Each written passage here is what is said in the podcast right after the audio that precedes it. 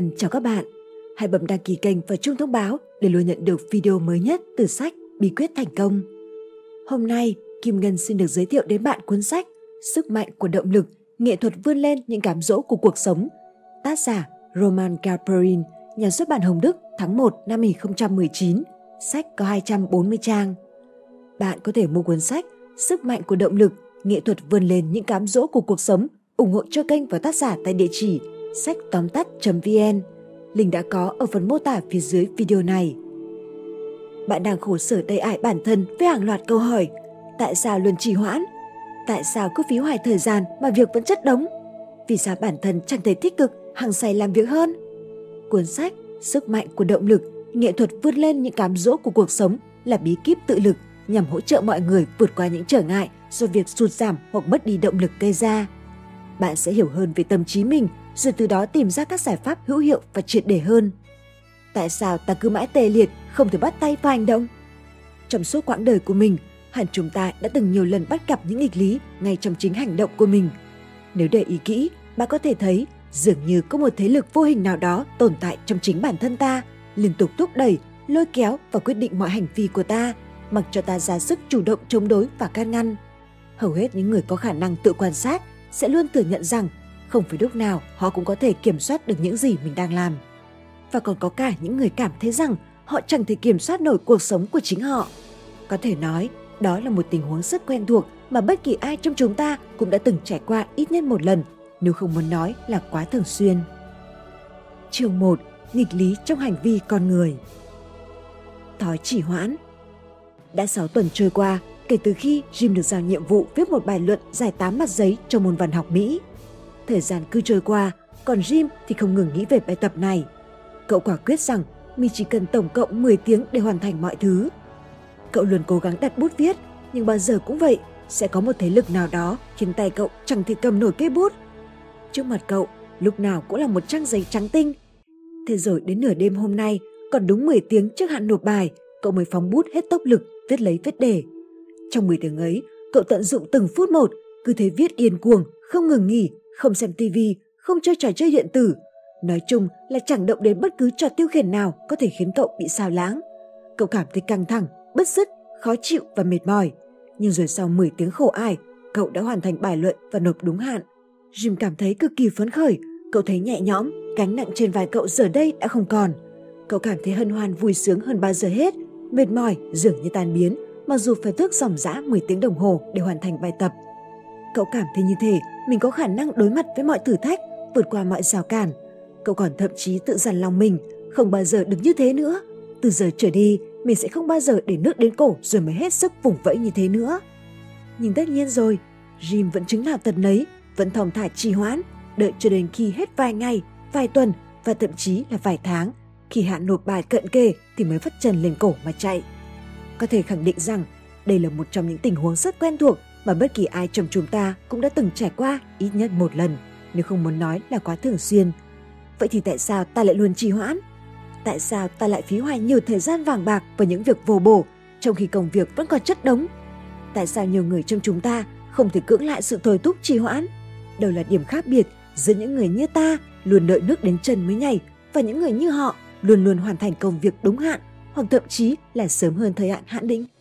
Nhiều người sẽ kết luận rằng họ chỉ đơn giản là thiếu sức mạnh ý chí. Nhưng kia, chẳng phải trong những giờ phút quyết định khi hạn nộp đã gần kề, sức mạnh ý chí của ta bỗng dừng trỗi dậy mạnh mẽ và vô cùng phi thường đó sao?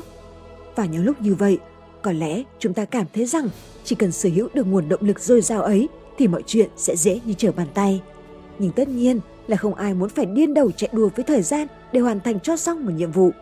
Và những ai luôn phải làm việc với thời hạn gấp gáp bao giờ cũng phát bực với công việc của mình – Tất nhiên, đấy là còn chưa kể những ảnh hưởng xấu tác động đến sức khỏe thể chất và tâm lý của chúng ta. Mất động lực Anna Maria đang cố gắng giảm cân. Cô đã đăng ký thẻ thành viên ở một phòng gym gần nhà. Trong hai tuần đầu tiên, cô đến phòng gym đều đặn mỗi ngày và ra sức tập luyện bền bỉ. Đến ngày đầu tiên của tuần thứ ba, cô bắt đầu cảm thấy như chẳng muốn đi tập nữa, nhưng cô vẫn quyết định đứng dậy và tới phòng gym. Ngày hôm sau, cô quyết định nghỉ tập một ngày bởi nghỉ một ngày thôi chắc cũng không sao và ngồi nhà thay vì đi tới phòng tập.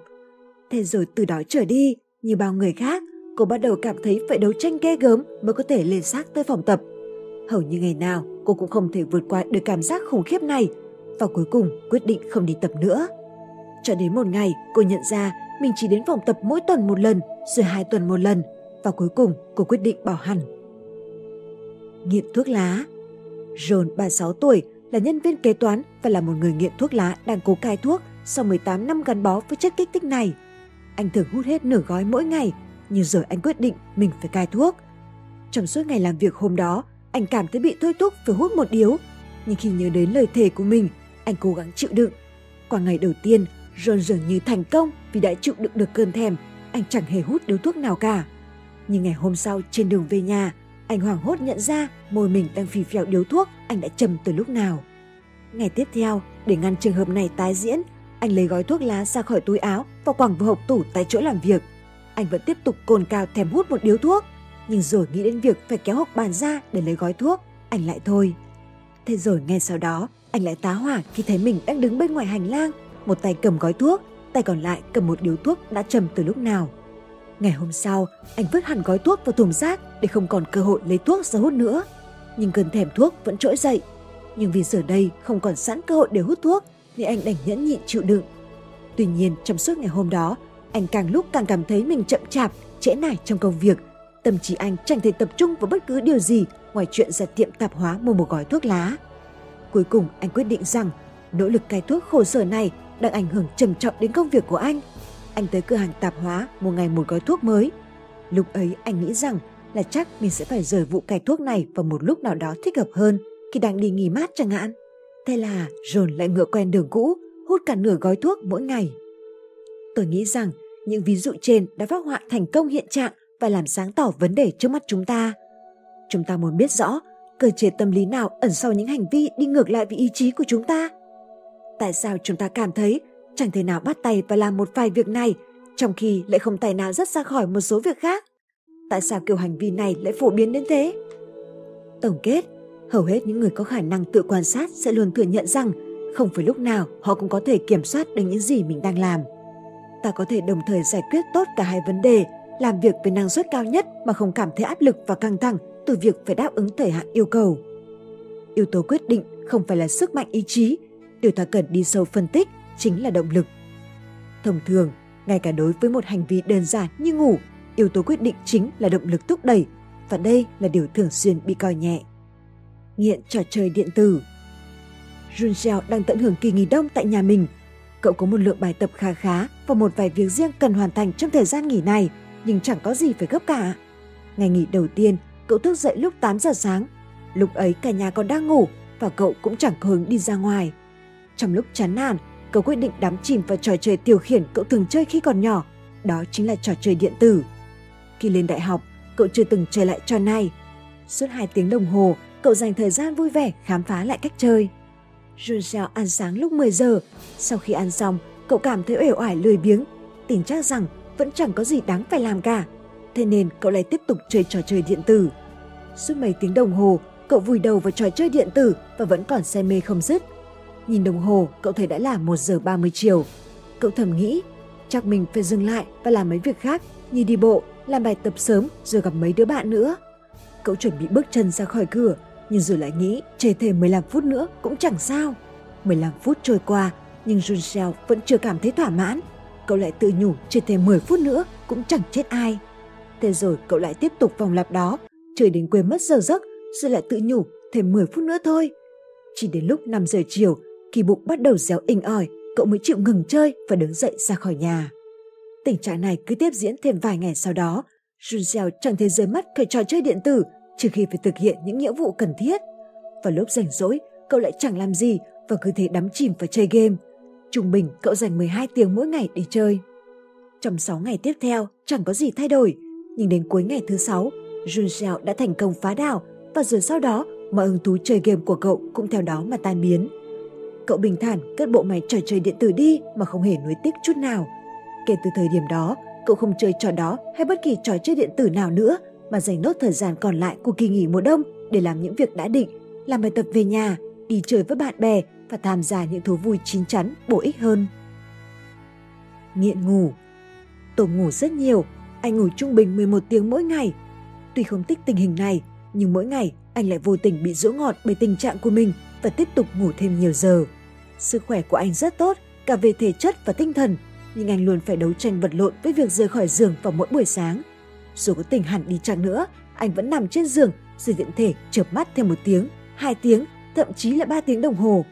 Anh không có nhiều việc phải làm ngoại trừ công việc của mình, mà công việc của anh giờ giấc rất thoải mái, anh tự do sắp xếp lịch biểu phù hợp. Anh làm việc tại nhà bằng chiếc máy tính đặt ở căn phòng tương đối nhỏ, cũng đồng thời là nơi anh ngủ sau bữa ăn. Lúc nào cũng vậy, anh đều định nghỉ lưng một chút và rồi tiếp đi lúc nào không hay. Sau khi xong phần việc của ngày, anh nằm lên giường rồi lại chợp mắt lúc nào chẳng biết.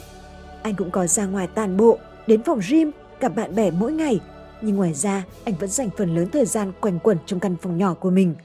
Nếu không nằm trên giường, anh dành thời gian còn lại trong ngày để làm việc trên máy tính, đi lên quanh trong căn phòng chật trội của mình và thỉnh thoảng nằm trên giường đọc sách hoặc xem TV.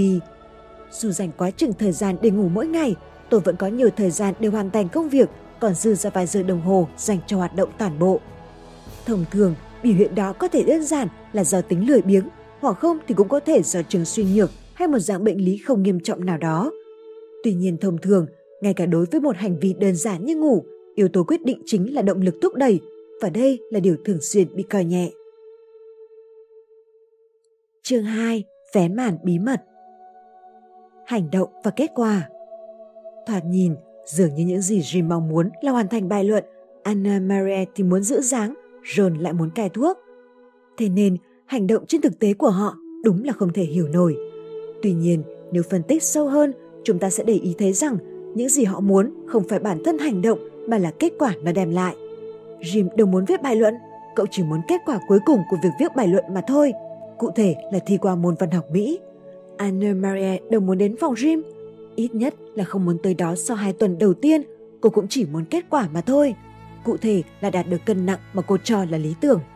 John chắc chắn không muốn cai thuốc. Việc hút thuốc mang tới cho anh ta cảm giác hài lòng tột độ. Anh ta yêu thích hương vị của thuốc lá và cảm giác êm dịu của mùi khói thuốc. Điều anh thực sự muốn là kết quả cuối cùng của việc cai thuốc. Sức khỏe sẽ cải thiện, anh sẽ tiết kiệm được tiền, làm vừa lòng người thân và bạn bè. Chỉ với sự phân biệt đó thì có vẻ như toàn bộ bức chân dung đã hiện ra hoàn chỉnh và tình trạng bối rối ban đầu của chúng ta đã hoàn toàn được giải quyết. Nhưng khoan đã, những gì ta đạt được không phải là giải pháp cho cơ chế tâm lý biểu hiện dưới dạng hành động của con người mà chỉ là điểm đầu tiên trên con đường dẫn đến kho hiểu biết của họ. Phân biệt được hai yếu tố này chưa đủ để giúp chúng ta hiểu hơn về việc các nhân tố nào thôi thúc một cá nhân phải hành động, quyết định khi nào họ thực hiện hành động đó và khiến họ phải làm những hành động mà bình thường họ sẽ không đời nào làm hoặc ngược lại. Khi kết quả quan trọng hơn hành động. Nếu như xét riêng hành động viết bài của Jim và kết quả hành động ấy, ta có thể thấy cuối cùng Jim cũng chịu viết bài bởi cậu ý thức được hậu quả nếu không làm bài chắc chắn sẽ vô cùng nghiêm trọng. Trong giờ phút quyết định, Jim chẳng thể trì hoãn và nghĩ chuyện viết bài cứ để sau như trước được nữa. Cậu sẽ trượt môn nếu như không bắt tay vào viết ngay. Chính sức nặng của hậu quả này khiến Jim phải nhẫn nhịn ngồi xuống viết bài, mặc dù cậu không thích viết chút nào. Từ đó ta có thể kết luận rằng ý muốn về hành vi là viết bài luận và ý muốn về kết quả là qua môn đều đóng vai trò động lực thôi thúc mỗi cá nhân có thực hiện hành động đó hay không. Cả hai đều tác động đến hành vi của cá nhân và nếu chúng đối lập nhau, lực tác động mạnh hơn sẽ thắng thế và quyết định hành động mà cá nhân đó sẽ thực hiện. Nhưng thực tế thì điều gì đã diễn ra trong tâm trí mỗi người khi họ chọn thực hiện hành động này thay vì hành động kia? Khi hành động và kết quả đều ở thì tương lai.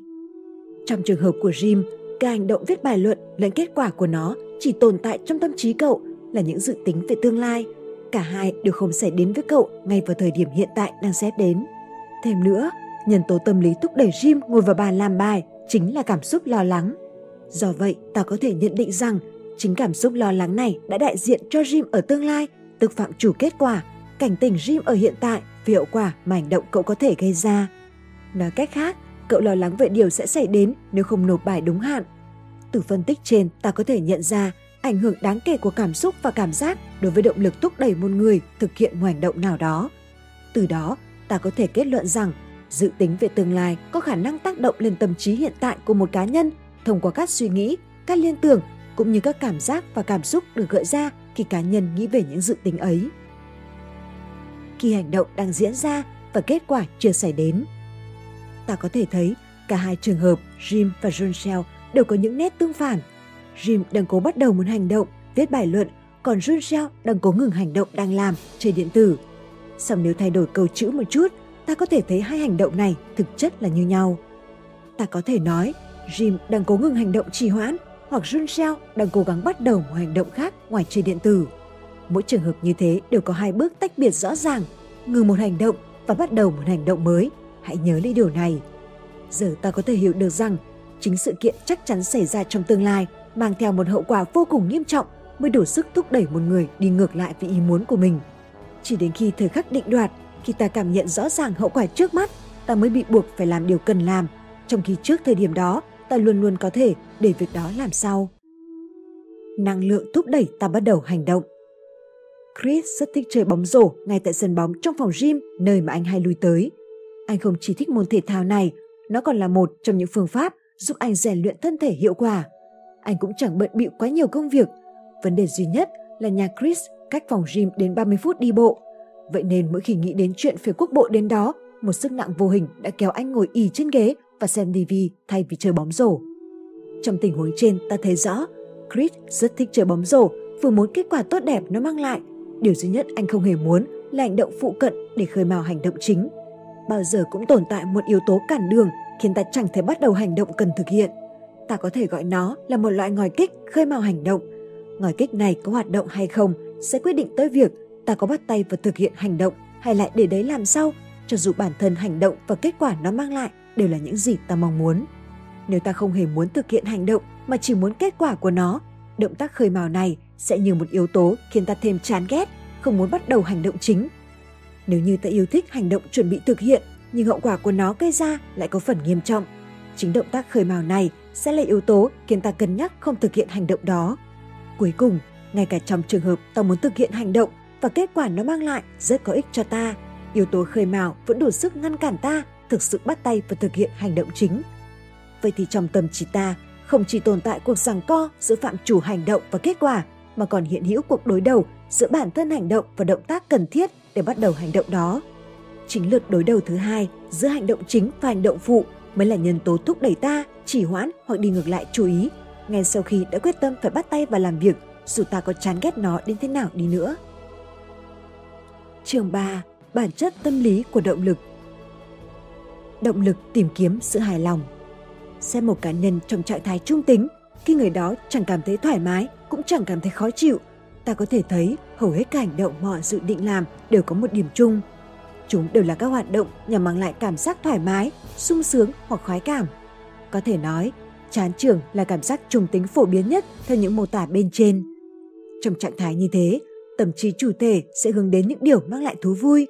Những điều này không nhất thiết phải là một hành động nào đó, khi không tìm thấy bất cứ việc gì khiến họ trở nên vui vẻ, người đó có thể mong muốn lạc vào các suy nghĩ dễ chịu.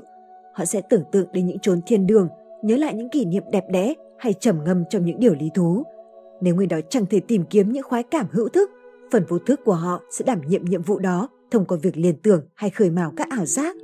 Phần não vô thức có thể làm cho họ bỗng nhiên nhớ đến một bài hát tươi vui nào đấy, một khẩu hiệu khởi dậy nghị lực quen thuộc hay khiến người đó đi đến miền cực lạc.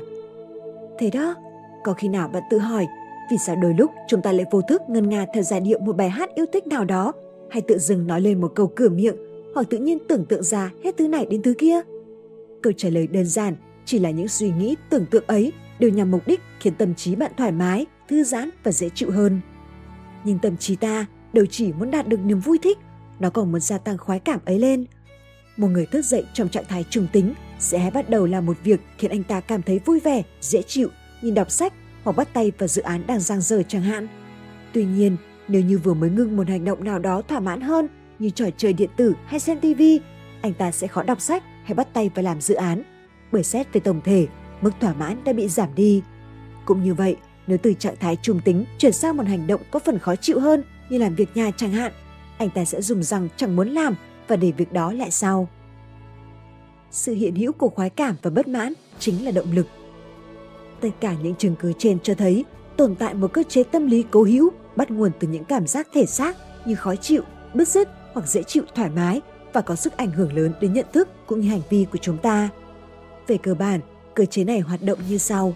Loài người lúc nào cũng có xu hướng tìm cách gia tăng khoái cảm và hoặc giảm thiểu cảm giác bức bối. Nếu có thể hiểu rõ tác động của cơ chế này, ta sẽ sớm nhận ra mọi hành động của ta, dù vô cùng nhỏ nhặt như là bật dậy khỏi giường đi chăng nữa, đều chịu ảnh hưởng từ các yếu tố khoái cảm, bức bối. Nằm nướng trên giường quả thực rất dễ chịu và vì thế ta chẳng có lý do gì phải ngồi dậy cả. Tuy nhiên, nếu như nghĩ đến một hành động nào đó mang lại nhiều khoái cảm hơn như tinh thần sảng khoái đón chào ngày mới hay ý định chạy bộ tập thể dục, ta sẽ lập tức bật dậy khỏi giường mà không chần chừ. Điều ngược lại cũng đúng đối với trường hợp ta nghĩ tới những điều khó chịu nếu cứ phải nằm lì trên giường như cảm giác mắc tiểu, bụng réo inh ỏi, đau nhức do nằm trên giường quá lâu. Giờ đây, khi đã hiểu được những ảnh hưởng sâu sắc của quy luật này, hai chức năng cơ bản của nó cũng như nhận ra bản chất của nó gần như tương tự với phần tâm trí vô thức của chúng ta, có thể kết luận rằng đối tượng mà ta đang bàn đến là một cơ chế tâm lý riêng biệt vận hành trong vô thức của con người, cơ chế cổ xưa nhất và cũng là cơ chế quan trọng nhất. Trên nền tảng tâm lý học đang xét, hoàn toàn có thể chấp nhận cơ chế này như một phần riêng biệt trong phạm trù tinh thần của con người. Vậy nên, ngoài phần vô thức liên tưởng đã được thừa nhận và nghiên cứu kỹ lưỡng, giờ ta có thể thừa nhận thêm sự tồn tại của một phần vô thức thứ hai, một hệ thống tôi xin mạn phép gọi là vô thức khoái cảm. Phần vô thức khoái cảm ở động vật Khó có thể chối bỏ thực tế rằng phần vô thức khoái cảm này một hệ thống đủ quyền năng chi phối hầu hết các chức năng của con người và cách nó điều khiển hành động cũng có thể tìm thấy ở các loài động vật khác.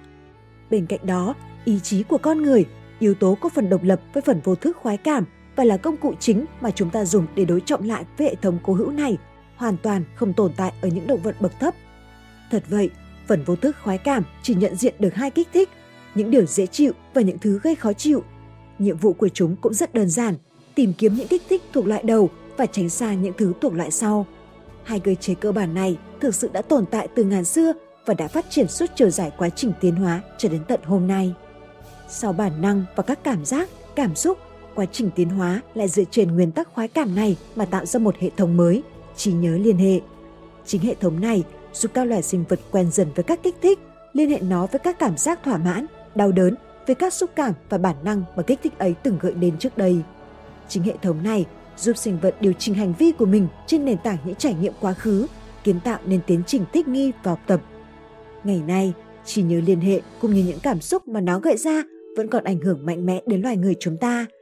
Để rồi sau cùng, trải qua bao giai đoạn tiến hóa, suy nghĩ lý tính và hữu tình cũng như khả năng tưởng tượng mới phát triển và chỉ xuất hiện ở động vật cấp cao nhất, con người. Tác động của phần vô thức khoái cảm Từ những phân tích trên ta có thể thấy những xung lực đa dạng tác động lên hành vi của con người phức tạp đến nhường nào.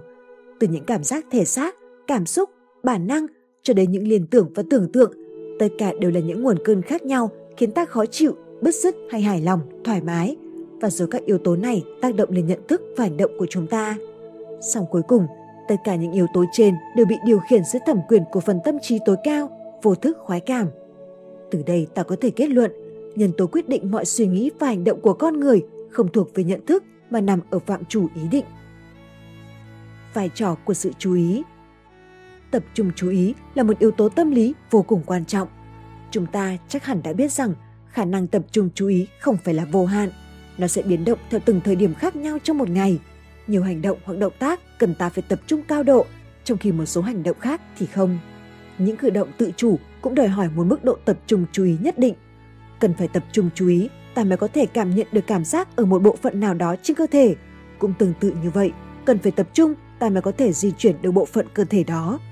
Thực tế thì hai tiến trình này chẳng thể tách rời nhau.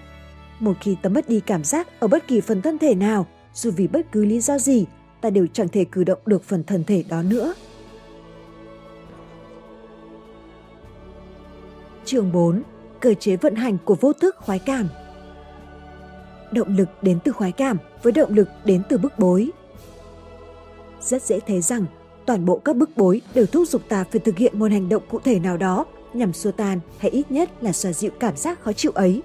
Trong khi đó, để gia tăng khoái cảm, ta lại có thể lựa chọn giữa vô vàn phương án khác nhau. Ta có thể khiến bản thân vô cùng thỏa mãn, ngay cả khi mức độ gia tăng khoái cảm là rất nhỏ. Thật vậy, ta dễ dàng cảm nhận được trạng thái thư giãn, thoải mái từ những việc chỉ để mức khoái cảm lên một chút như đọc sách báo cho đến những hành động có mức độ khoái cảm trung bình như chơi trò chơi điện tử hay nghe nhạc, rồi đến mức cực khoái mỗi khi thỏa mãn những nhu cầu cao nhất. Một người đang trong trạng thái trung tính, tức chán trường sẽ làm bất cứ điều gì thỏa mãn họ, dù chỉ là thỏa mãn một chút.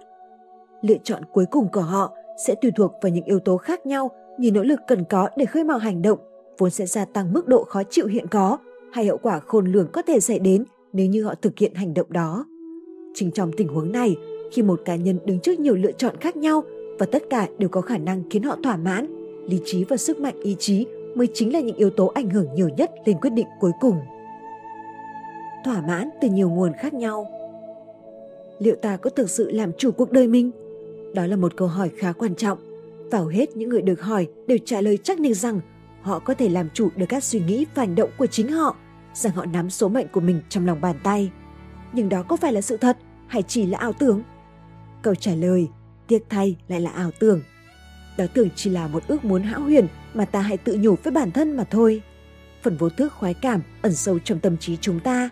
Để phát hiện được nó đã rất khó khăn, huống chi là hiểu rõ về nó. Quả thực, phần ý thức trong ta chẳng thể biết được sự hiện hữu của hệ thống cổ xưa này nên chỉ cho rằng những tác động của nó là chuyện vô cùng hiển nhiên, tất yếu. Có thể nói, đây là hệ thống ẩn sâu và còn ẩn chứa nhiều bí mật nhất bên trong chúng ta. Phần vô thức này luôn yêu cầu ta phải thỏa mãn nó, khác với những hành động bộc phát do cảm xúc nhất thời thúc đẩy. Phần vô thức khoái cảm luôn là động lực tiềm tàng đi theo ta suốt cả cuộc đời. Thỏa mãn vô thức khoái cảm không phải là việc quá khó nhằn. Tuy đúng là tâm trí con người chắc chắn sẽ tự giác tìm đến những điều thoải mái mọi lúc mọi nơi. Chúng ta không đòi hỏi quá cao về mức độ sảng khoái hay dễ chịu mà hoạt động dự tính có thể mang lại. Có rất nhiều hoạt động tưởng chừng như rất đơn giản nhưng đủ sức thỏa mãn được phần vô thức khoái cảm như người hương thơm, thưởng ngoạn khung cảnh tuyệt mỹ hay thưởng lãm một tác phẩm nghệ thuật sắc sảo. Một số hoạt động trên cần sự chú ý cao độ, trong khi những hoạt động khác thì lại không. Mức độ sảng khoái mà những hoạt động này mang lại cũng rất khác nhau và dường như không phải hoạt động nào thu hút nhiều khả năng tập trung chú ý của ta hơn cũng khiến ta thỏa mãn hơn. Tính tương đối của khoái cảm Như ta đã biết, vô thức khoái cảm không chỉ tìm đến những điều dễ chịu, nó còn tìm tới bất cứ kích thích nào gia tăng mức độ khoái cảm mà chủ thể hiện đang trải nghiệm. Điều này dẫn đến một sự thật thú vị như sau. Nếu một cá nhân đang ở mức độ hài lòng tối thiểu, ví dụ như khi người đó đang vừa làm bài tập, vừa nghe một bản nhạc mình yêu thích, cá nhân ấy vẫn không tìm cách chuyển qua một hành động có tính giải trí cao hơn. Mới nhìn qua, điều này xem chừng nghịch lý vô cùng, bởi thay vì làm bài tập, người có thể phân tán khả năng tập trung chú ý ấy sang một hoạt động sảng khoái hơn như chơi trò chơi điện tử chẳng hạn. Song nếu xét kỹ, lý do thực ra khá dễ hiểu. Một mặt, phần lớn khả năng chú ý đã được phân tán gần hết khi nhân vật trên làm hai việc cùng một lúc, nghe nhạc và làm bài tập. Và vì vậy, người đó khó có thể tập trung suy nghĩ đến bất cứ hoạt động nào có thể khiến họ vui thích hơn. Khoái cảm đến từ những hành động. Ta có thể thừa nhận rằng mình chỉ xem một hành động nào đó là sảng khoái hay vui sướng khi tổng hòa tất cả những cảm giác ta trải nghiệm được lúc thực hiện toàn bộ các giai đoạn của hành động ấy là sự hài lòng. Nói cách khác, ta chỉ cảm thấy thích thú một hành động nào đó nếu như xem xét toàn bộ các mặt tích cực và tiêu cực mà hành động ấy mang lại. Phần tích cực chiếm tỷ trọng lớn hơn. Các cá nhân không thể thực hiện các giai đoạn cần thiết để đạt được mục tiêu cuối cùng. Một phần là do họ chưa dồn hết khả năng tập trung chú ý của mình vào việc chính. Điều này đã làm giảm đáng kể những mặt tích cực nhất của các hành động.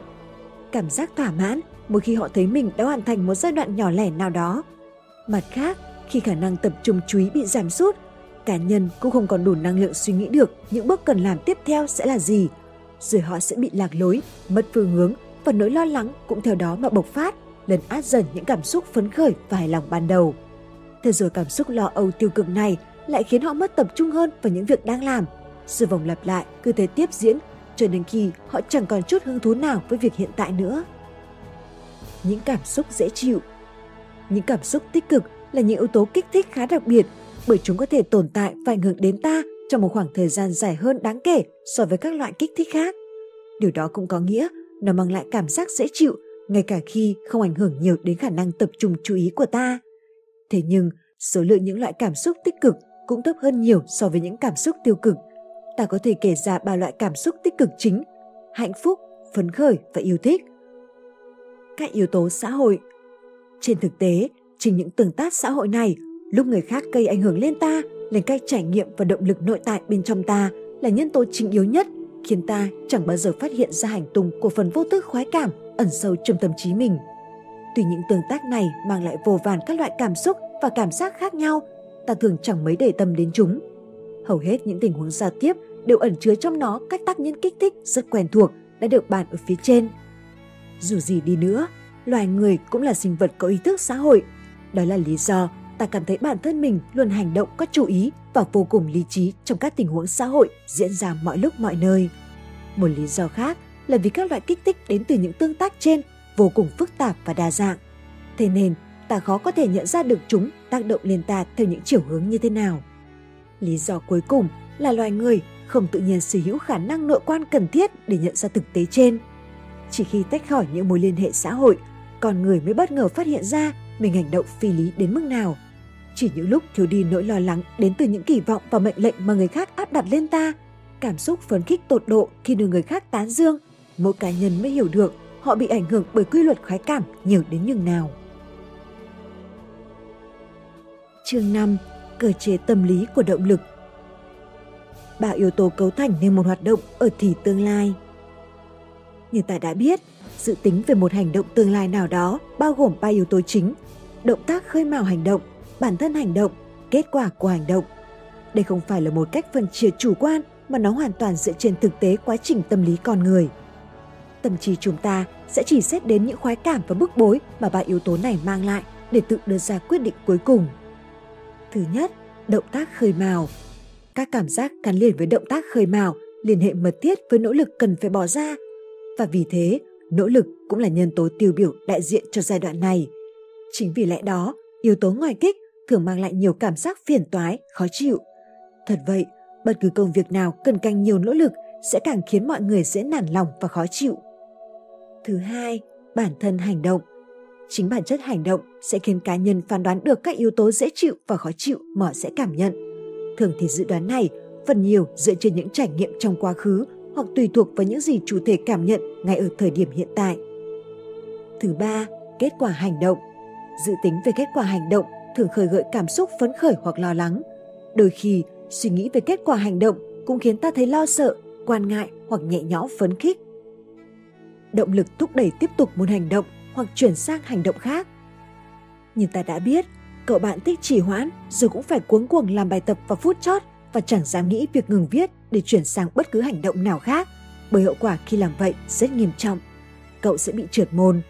Nỗi lo lắng đóng vai trò như một giám thị hà khắc, sẵn sàng khiến cậu cảm thấy bất an vô độ nếu cậu dám nghĩ đến những việc khác. Vậy trạng thái lo lắng chẳng những thúc đẩy chúng ta cuối cùng phải hành động mà còn ngăn không cho chúng ta bỏ ngang hành động đó giữa chừng.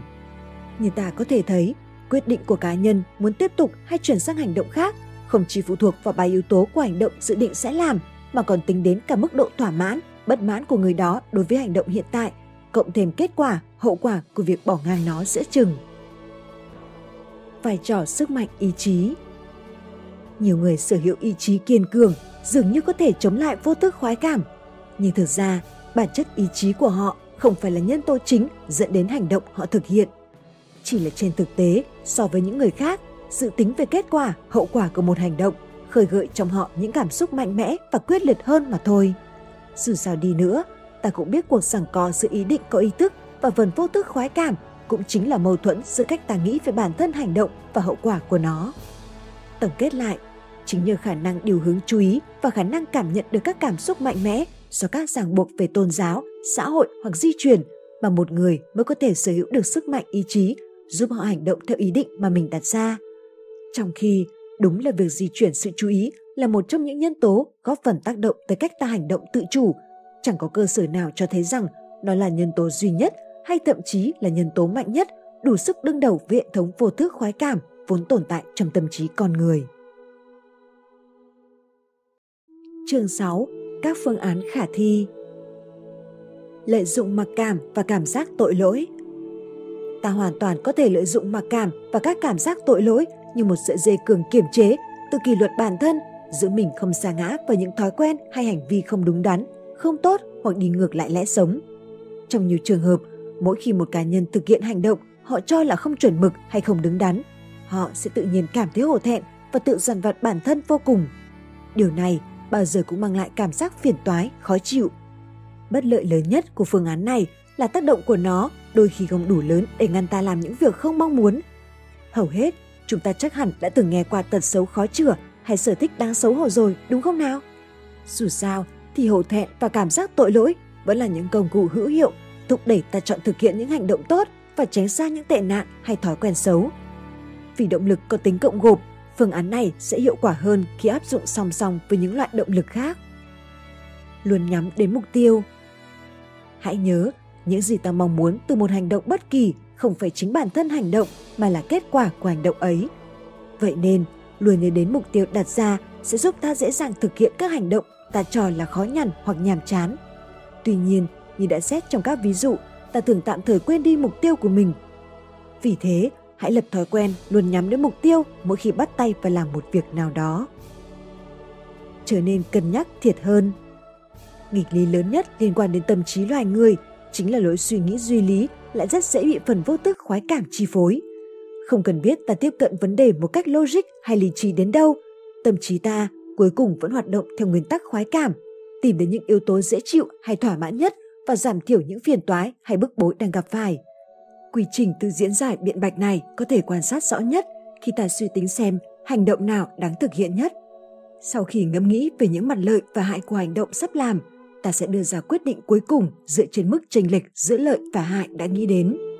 Trên thực tế, khi cân nhắc mặt lợi hại của một hành động bất kỳ, ta thường chú tâm vào những lợi ích vô cùng tiểu tiết, thậm chí là các yếu tố chẳng đem lại lợi lộc gì, thổi phồng chúng lên và biến chúng thành những lý do vô cùng đúng đắn. Trường hợp tương tự cũng xảy đến với những bất cập hay thiệt thòi. Đôi khi những gì ta cho là điểm trừ, trên thực tế lại chính là điểm cộng lớn nhất dành cho ta. Một khi đã bị dẫn dụ và thế cân nhắc thiệt hơn, ta sẽ có xu hướng chối bay những mặt hại và cứ thế xa lầy vào những hành động mà trước đó đã kịch liệt né tránh phản đối. Vậy nên, hướng giải quyết là quyết định dứt khoát, không do dự quá lâu để rồi bị rơi vào bẫy cân nhắc thiệt hơn. Vì khách quan mà nói, các quyết định dứt khoát ban đầu đa phần thường sáng suốt hơn hẳn những tính toán lúc lưỡng lự. Lợi dụng phần vô thức liền tường Để ngăn chặn dòng suy nghĩ cân nhắc thiệt hơn mà vẫn tận dụng được tác động của những dự tính về kết quả, ta có thể tạo nên mối liên hệ chặt chẽ giữa hành động sắp làm và kết quả của chúng. Sợi dây liên tưởng này không dễ mà bện được. Việc cần làm là liên hệ dự tính về hành động với dự tính về kết quả – làm sao cho kết quả của một hành động bất kỳ phải bật lên ngay khi ta vừa mới thoáng nghĩ về hành động đó.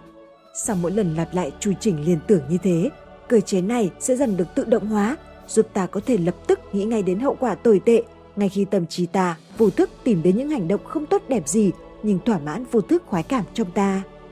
Ngược lại, ta cũng có thể thiết lập mối liên hệ giữa một thành quả lớn lao nào đó với một hành động tuy chẳng thoải mái gì nhưng sẽ giúp ta đạt được thành quả trên kiểm soát môi trường xung quanh. Nghe có vẻ như một câu khẳng định đậm chất tâm lý học hành vi lỗi thời, nhưng đúng là để có thể thay đổi hiệu quả hành vi của bản thân, hãy tác động và thay đổi các yếu tố môi trường xung quanh. Tất nhiên, khác với giới tâm lý học hành vi, ta thừa nhận rằng việc này chỉ tác động lên hành vi của ta theo hướng gián tiếp mà thôi. Chính vì môi trường xung quanh thường có tính cố định, ít biến động nên sự ảnh hưởng của nó lên ta có phần ổn định và đáng tin cậy hơn, dễ dàng đổi hướng hành động của ta. Phương pháp này vì thế chắc chắn sẽ hiệu quả hơn việc cố gắng thay đổi trực tiếp dòng suy nghĩ của ta một cách có ý thức. Bằng việc thay đổi hiện trạng môi trường sống, một người có thể điều hướng các nguồn động lực thúc đẩy họ hành động. Người đó có thể khiến việc bắt đầu một thói quen xấu trở nên khó khăn hơn. Người đó cũng có thể tác động và biến thói quen xấu trở nên bớt thoải mái hay thậm chí có phần khó chịu hơn. Hoặc người đó cũng có thể tự đặt ra các kết quả khác ngoài hậu quả hiển nhiên của hành động hiện tại để thúc đẩy bản thân tiến hành những dự định đúng đắn hoặc không tái nghiện những thói quen xấu nữa. Lợi dụng yếu tố xã hội Để điều hướng phần vô thức khoái cảm đi đúng theo những chủ đích bản thân đã đặt ra, bạn có thể nhớ đến những yếu tố xã hội như sau. Thứ nhất, cùng một người bạn thân làm một việc gì đó sẽ khiến nó trở nên vui vẻ và thú vị hơn. Ta có thể áp dụng phương pháp này để dễ dàng bắt tay và thực hiện một hành động đáng chán hay khó nhằn nào đó. Thứ hai, Phương án này cũng có thể áp dụng với bản thân hành động. Các buổi tập thể dục hay các buổi soạn bài thuyết trình chắc chắn sẽ dễ chịu hơn khi ta có bạn bè cùng làm. Thứ ba, và tất nhiên, phương pháp này vô cùng hiệu quả khi ta áp dụng cho yếu tố kết quả của hành động sắp làm. Hứa với bản thân rằng mình sẽ thực hiện một dự định nào đó, rồi bạn sẽ cảm thấy áy náy khi phải thất hứa với họ. Chính vì thế, bạn sẽ có thêm động lực để bắt tay vào việc ấy. Vì ta muốn tỏ ra đứng đắn hoặc không muốn bạn mình thất vọng, sẽ có nhiều lý do thúc đẩy ta hướng đến việc cần làm hơn. Lợi dụng các xúc cảm Các xúc cảm dễ dàng khiến ta cảm thấy thoải mái, khó chịu và vì thế chúng là các nguồn cơn tạo ra những loại động lực mạnh mẽ nhất. Chưa kể là ta có thể điều hướng các động lực ấy sang những hành vi có ích. Đó là do các xúc cảm tự bản thân chúng rất linh động và ta có thể làm chủ chúng. Ta vừa có thể tận dụng được những cảm xúc tiêu cực lẫn tích cực với phương án này nhưng theo hai cách khác nhau. Những cảm xúc tiêu cực như giận dữ hay hổ thẹn có thể được lợi dụng làm động lực tiếp lửa cho ta làm những việc ta đã để đấy làm sau hàng tá lần trước. Như chỉ khi những việc đó cũng có tác dụng thuyên giảm những cảm xúc kia đi. Trong khi đó, những cảm xúc tích cực như vui vẻ hay phấn khích tự chúng đã khiến ta thỏa mãn mà không cần đòi hỏi ta phải làm gì khác. Chỉ hoãn ham muốn một phương pháp điều hướng khác giúp kiến tạo động lực chính là chỉ hoãn cái ham muốn hiện tại và sử dụng nó như phần thưởng dành cho ta sau khi hoàn thành xong việc đang làm. Tuy phương pháp này hiệu quả, nhưng ta cũng không nên lạm dụng quá nhiều lần nếu không muốn bị căng thẳng và mắc những hậu quả tâm lý tiềm tàng. Caffeine và các chất kích thích Ta đã biết rằng bản thân cũng có thể cảm nhận những khoái cảm khi sử dụng một số loại chất kích thích nhất định. Không cần bất cứ nỗ lực nào, ta đã cảm thấy sảng khoái chỉ ngay sau một ít phút sử dụng các chất kích thích. Đây chính là lý do vì sao nhiều người lại thích sử dụng chúng đến mức nghiện ngập. Tuy nhiên, những chất kích thích cũng ảnh hưởng không nhỏ đến khả năng chú ý và nhận thức của ta. Rõ ràng, phương án sử dụng chất kích thích này tác động trực tiếp đến bản thân hành động.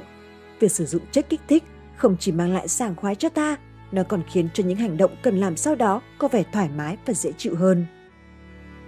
Phân tán sự chú ý Ta biết rằng mong muốn gia tăng mức khoái cảm có thể được thỏa mãn chỉ bằng một chút cảm giác dễ chịu và không đòi hỏi sức tập trung cao độ. Vì thế, ta có thể phân tán phần khả năng chú ý còn lại cho những công việc bổ ích nhưng nhàm chán và tẻ nhạt hơn như dọn dẹp nhà cửa, nấu nướng, tập thể dục mà không hề cảm thấy khó chịu. Như có thể thấy, phương án này tác động trực tiếp đến bản thân hành động mà ta đang xét đến. Một điểm cần lưu ý kỹ là phương án này chỉ áp dụng được nếu như những việc chính yếu không chiếm dụng toàn bộ sự tập trung chú ý của ta. Tôi không nên áp dụng phương pháp này cho những việc đòi hỏi ta phải tập trung chú ý cao độ như đọc sách, viết luận, giải toán.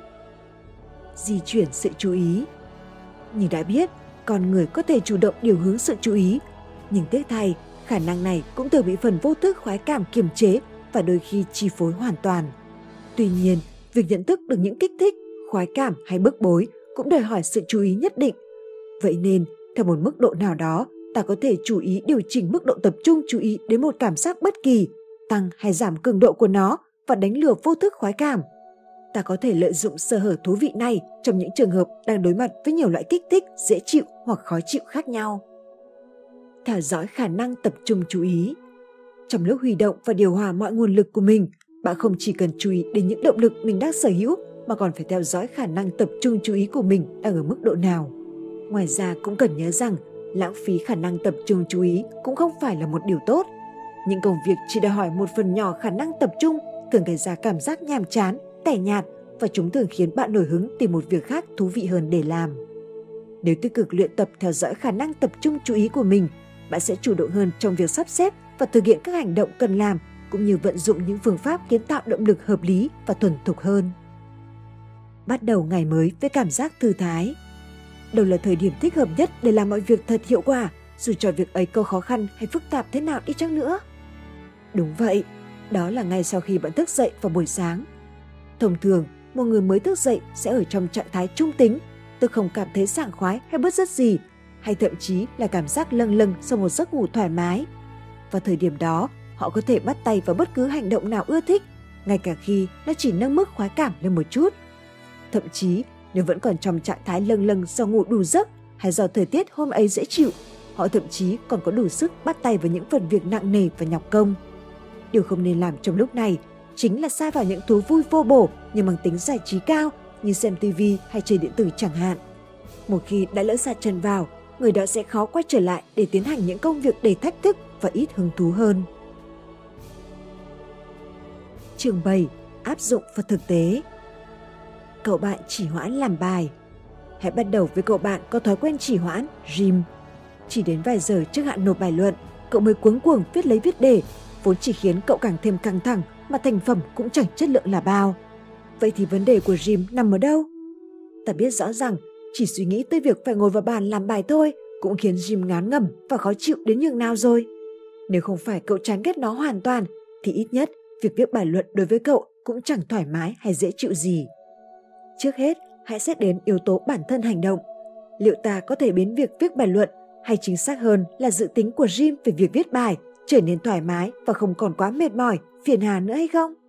Để tìm được phương án thích hợp, ta cần lưu ý trước tiên tới những nhân tố khiến cho hành động viết bài trông thật chán nản đối với Jim, trong khi trên thực tế có thể nó chẳng hề khó chịu đến mức đó. Giải pháp hữu hiệu cho vấn đề này là lập kế hoạch trước khi bắt đầu công việc, chia nhỏ nó ra thành những phần dễ xử lý hơn. Jim có thể lập giản ý, chia bài viết của mình thành nhiều đoạn nhỏ hơn, xoay quanh một chủ đề nào đấy. Bước chuẩn bị này sẽ giúp cậu dễ hình dung mỗi đoạn cần phải viết như thế nào và do đó làm dịu đi nỗi lo lắng mình phải viết một bài luận với độ dài không thể xác định được. Có rất nhiều phương án mà Jim có thể tự tạo cho mình những hậu quả khác ngoài trượt môn để giúp cậu có thêm động lực viết bài. Cá cược với bạn bè là một trong số đó. Tự đề ra cho mình nhiệm vụ phải hoàn thành bài trước cả thời hạn nộp và để bạn bè giám sát tiến độ cũng là một ý tưởng hay ho khác. Quý cô trả đến phòng gym. Trường hợp của Anna Marie đặc biệt ở chỗ cả ba yếu tố của hành động tập luyện tại phòng gym đều tiềm ẩn các nguyên nhân khiến cô khó chịu. Đầu tiên, chỉ đến được phòng gym thôi cũng đã khá vất vả rồi. Tuy ta không biết quãng đường từ nhà cô đến phòng tập là bao xa, nhưng dù sao đi nữa, cô cũng cần bỏ ít nhiều nỗ lực để có thể đi hết quãng đường trên. Thứ hai, bản thân việc rèn luyện thể lực cũng không thực sự quá thoải mái bởi các bài tập không chỉ đơn điệu mà còn có thể khiến thân thể cô nhức mỏi. Cuối cùng, thành quả cô đạt được sau những buổi tập giải công này ngày càng mờ nhạt và thiếu thực tế hơn. Dần dần, cô cũng mất đi nguồn động lực đến từ yếu tố kết quả của hành động này. Có lẽ chính vì điều này mà các bài tập ngày càng trở nên nhàm chán, quá sức chịu đựng của cô. Bởi vì vấn đề ngòi kích mà Anna Maria đang gặp phải chính là quãng đường từ nhà cô đến phòng tập. Ta khó lòng có thể tác động trực tiếp đến yếu tố này. Xong, cô hoàn toàn có thể áp dụng những phương án khác để khiến chuyện quốc bộ bớt nhọc nhằn hơn. Trong những trường hợp như vậy, người ta thường nghe nhạc hoặc nghe audiobook để chuyến đi đỡ bớt buồn chán hơn. Hẹn bạn bè đi đến phòng gym cũng là một ý tưởng hay. Giờ đến yếu tố cuối cùng. Ta biết rằng việc thắp lại ngọn lửa hy vọng cho Anna Maria giờ đã không còn khả thi. Ít nhất là cho đến khi cô giảm được một chút cân nặng hoặc vài cm vòng eo. Nhưng hãy còn nhiều nguồn động lực khác mà cô có thể huy động. Nếu như nghe theo những lời khuyên trên và rủ bạn mình đi tập cùng, cô sẽ có nhiều lý do hơn để đến phòng tập gym đều đặn. Ví dụ như không muốn cho bạn mình leo cây hay để giữ thể diện cho chính mình. Một phương án khác là tìm cho mình một huấn luyện viên kèm riêng, nhất là khi cô không rủ được một người bạn nào đến cùng phòng gym hay khi cô thấy tập trung với bạn bè vẫn chưa thực sự hiệu quả. Anh chàng nghiện thuốc lá Xét về khía cạnh tâm lý, một người nghiện một hoạt động bất kỳ hay một chất kích thích nào đó bởi người đó muốn tìm đến cảm giác sảng khoái. Trong khi đó, nếu xét về khía cạnh sinh lý đơn thuần, người nghiện thường tìm đến các chất kích thích để giải tỏa bức bối trong người, để cảm giác bệ giạc khi cơ thể thiếu đi những chất hóa học ấy tàn biến. Chúng ta có thể thấy Ron đã thử áp dụng qua một vài phương án liên quan đến yếu tố ngòi kích. Tức là anh ta đã thử mọi cách để ngăn không cho bản thân đụng đến bất kỳ điếu thuốc nào. Song tùy nỗ lực là vậy, cuối cùng anh vẫn ngựa quen đường cũ. Vậy vấn đề của Ron là gì? Chắc hẳn không phải là nỗ lực cần bỏ ra để tìm được thuốc hút, vì anh đã thử mọi phương án để đưa bao thuốc ra xa tầm tay của mình nhất có thể. Nguồn động lực đến từ hậu quả của việc hút thuốc, về lâu dài dường như cũng có tác dụng ngăn cản Ron trong một thời gian nhất định. Bản thân việc hút thuốc lá tuy quả thực rất hấp dẫn cả về phương diện tăng thêm khoái cảm lẫn giảm đi các bức bối, lại không thể nào chống lại nổi khó khăn trong nỗ lực tìm thuốc để hút và hậu quả nghiêm trọng mà nó mang lại. Hai yếu tố khiến John nản trí và lo âu. Để cải thiện tình hình, John rõ ràng cần phải loại bỏ những nhân tố dụ dỗ anh ta tiếp tục hút thuốc. Ta có thể khuyên John nên ngừng làm việc và thả lỏng cơn nghiện trỗi dậy, thế là công việc của anh sẽ không còn bị ảnh hưởng. Phương án này sẽ giúp giảm thiểu số lượng vấn đề John cần phải đối mặt xuống còn hai. Ước muốn đi tìm khoái cảm thông qua hút thuốc và tôi thúc phải làm dịu đi nỗi bất dứt khó chịu do thiếu nicotine. Cậu bạn nghiện trò chơi điện tử cậu bạn Junseo của chúng ta nghiện trò chơi điện tử đến mức chẳng thể chú tâm vào bất cứ hoạt động nào khác dẫu cho có rảnh rỗi. Có thể nói, trường hợp của cậu cho ta thấy một dạng nghiện tâm lý điển hình. Có điều, chứng nghiện này chỉ kéo dài 6 ngày.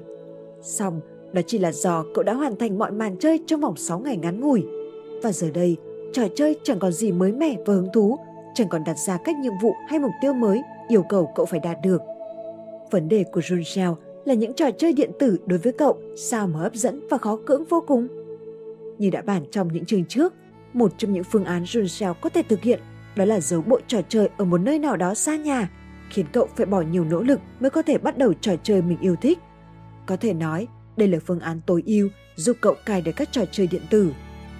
Tất nhiên, cậu cũng đã có thể bỏ được trò chơi sau khi hoàn thành nó, một phương pháp cai nghiện hiệu quả không kém. Xong, cách làm này lại tốn kém nhiều thời gian và sức lực của ta nhất. Sầu ngủ Khác với những trường hợp trước, thay vì phải giằng co giữa một bên là hành động tuy muốn nhưng không thực hiện được và một bên là hành động tuy không muốn nhưng lại đang thực hiện hoặc đang chăm chú làm. Anh chàng tôm của chúng ta dường như lúc nào cũng bị các yếu tố môi trường xung quanh lôi kéo vào một hoạt động sinh học căn bản nhất, ngủ. Vâng, ngủ là một hành động đầy thoải mái, giúp ta sảng khoái cực độ, ngay cả khi ta không thực sự mệt mỏi. Nhìn tại cứ xét đến vấn đề mệt mỏi trước đã, để xem đó có phải là nguyên do tôm ngủ nhiều đến thế hay không. Có lẽ chúng ta khó nhận ra rằng cảm giác mệt mỏi không chỉ sẽ đến sau khi ta thức nguyên một ngày. Chính xác hơn, đây là một hiện tượng tâm lý được khởi phát bởi một ngòi kích rất độ bình thường. Ép bản thân phải tập trung chú ý vào một hoạt động nhàm chán, đơn điệu, không mang lại bất cứ khoái cảm nào. Như đã biết, vô thức khoái cảm sẽ cố gắng hết sức điều hướng ta sang một hành động khác dễ chịu hơn những hành động như thế. Song cùng lúc đó, những nguồn động lực trong ta thường đến từ yếu tố kết quả hành động mà ta đang thực hiện sẽ lại cố gắng níu kéo ta vào công việc hiện tại. Chính mâu thuẫn nội tại này ép bản thân phải tập trung chú ý vào một hoạt động nhàm chán, tức nhẫn nhịn chịu đựng một nỗi chán trường mà kiên quyết không bỏ đi tìm những hoạt động sảng khoái hơn mới là nguyên nhân khiến ta nhanh chóng mệt mỏi, uể oải. Có lẽ trình cơ chế này đã khiến Tôm ngủ quá giấc, nguyên do khả thi nhất khiến anh mệt lử suốt ngày và vì thế ngủ nhiều hơn bình thường chính là công việc hiện tại của anh. Như đã biết, cảm giác hào hứng, phấn khích mà một người cảm nhận được từ một công việc cụ thể phụ thuộc vào nhiều mức độ tập trung chú ý của họ khi đang thực hiện nó. Ta cũng biết rằng trong vòng một ngày, khả năng tập trung sẽ giảm dần theo thời gian vì nhiều lý do khác nhau ảnh hưởng đến những công việc trí óc như công việc của Tôm. Vì làm việc tại nhà và không có thời gian biểu cố định, anh rất dễ ép bản thân phải tiếp tục vùi đầu vào máy tính mặc cho trí lực và khả năng chú ý của anh đã giảm đáng kể. Và vì thế khiến anh nhanh chóng chán và mệt mỏi hơn. Thật chẳng có gì mệt nhọc hơn việc phải tiếp tục thực hiện một công việc trí óc khó khăn và đầy thử thách trong khi đầu óc ta không còn được minh mẫn. Vậy ta nên giải quyết trường hợp này như thế nào? Mục tiêu của chúng ta là làm sao để tôm ít xa vào thói quen ngủ quá giấc hơn cũng như thức dậy sớm hơn sau mỗi giấc ngủ chính. Phương án đầu tiên ta có thể đề xuất là làm sao cho bản thân việc ngủ trở thành nỗi ác mộng của tôm, bỏ hẳn giường và nệm mà thay bằng chiếu tre chẳng hạn, hay thay gà trải giường hiện tại bằng loại thô giáp, dễ gây ngứa hoặc bốc mùi hơn, hãy bỏ chiếc gối hiện tại mà mua một chiếc gối cứng hơn, nhỏ hơn, hoặc thậm chí là chẳng cần nằm gối nữa. Tất nhiên, những phương án trên quả thực rất cực đoan và trên thực tế lợi bất cập hại. Nếu giường gối chẳng đủ êm, tôm sẽ không có được giấc ngủ ngon và vì vậy anh đâm ra ngủ nhiều hơn thay vì ít đi. Phương án thứ hai chính là tác động đến yếu tố ngoài kích. Ta có thể khuyên tôm chất đầy đồ đạc lên giường mình để phải dọn đồ trước khi có thể nằm thoải mái ngả lưng. Hoặc ta cũng có thể khuyên tôm nên trải nệm và chăn lên tầng trên của chiếc giường tầng để anh ta phải cất công leo lên mỗi khi muốn ngủ. Tham gia vào các hoạt động, buộc anh phải rời khỏi nhà cũng là một phương án khá hay. Ta có thể khuyên anh đăng ký một khóa học kỹ năng nào đấy và thanh toán trước chi phí toàn khóa để ngăn cản bản thân nghỉ ngang giữa chừng. Một đề xuất khả thi nữa là Tôm nên dọn sang một nơi khác sống. Tốt nhất là sống chung với một người bạn hoặc người yêu của mình.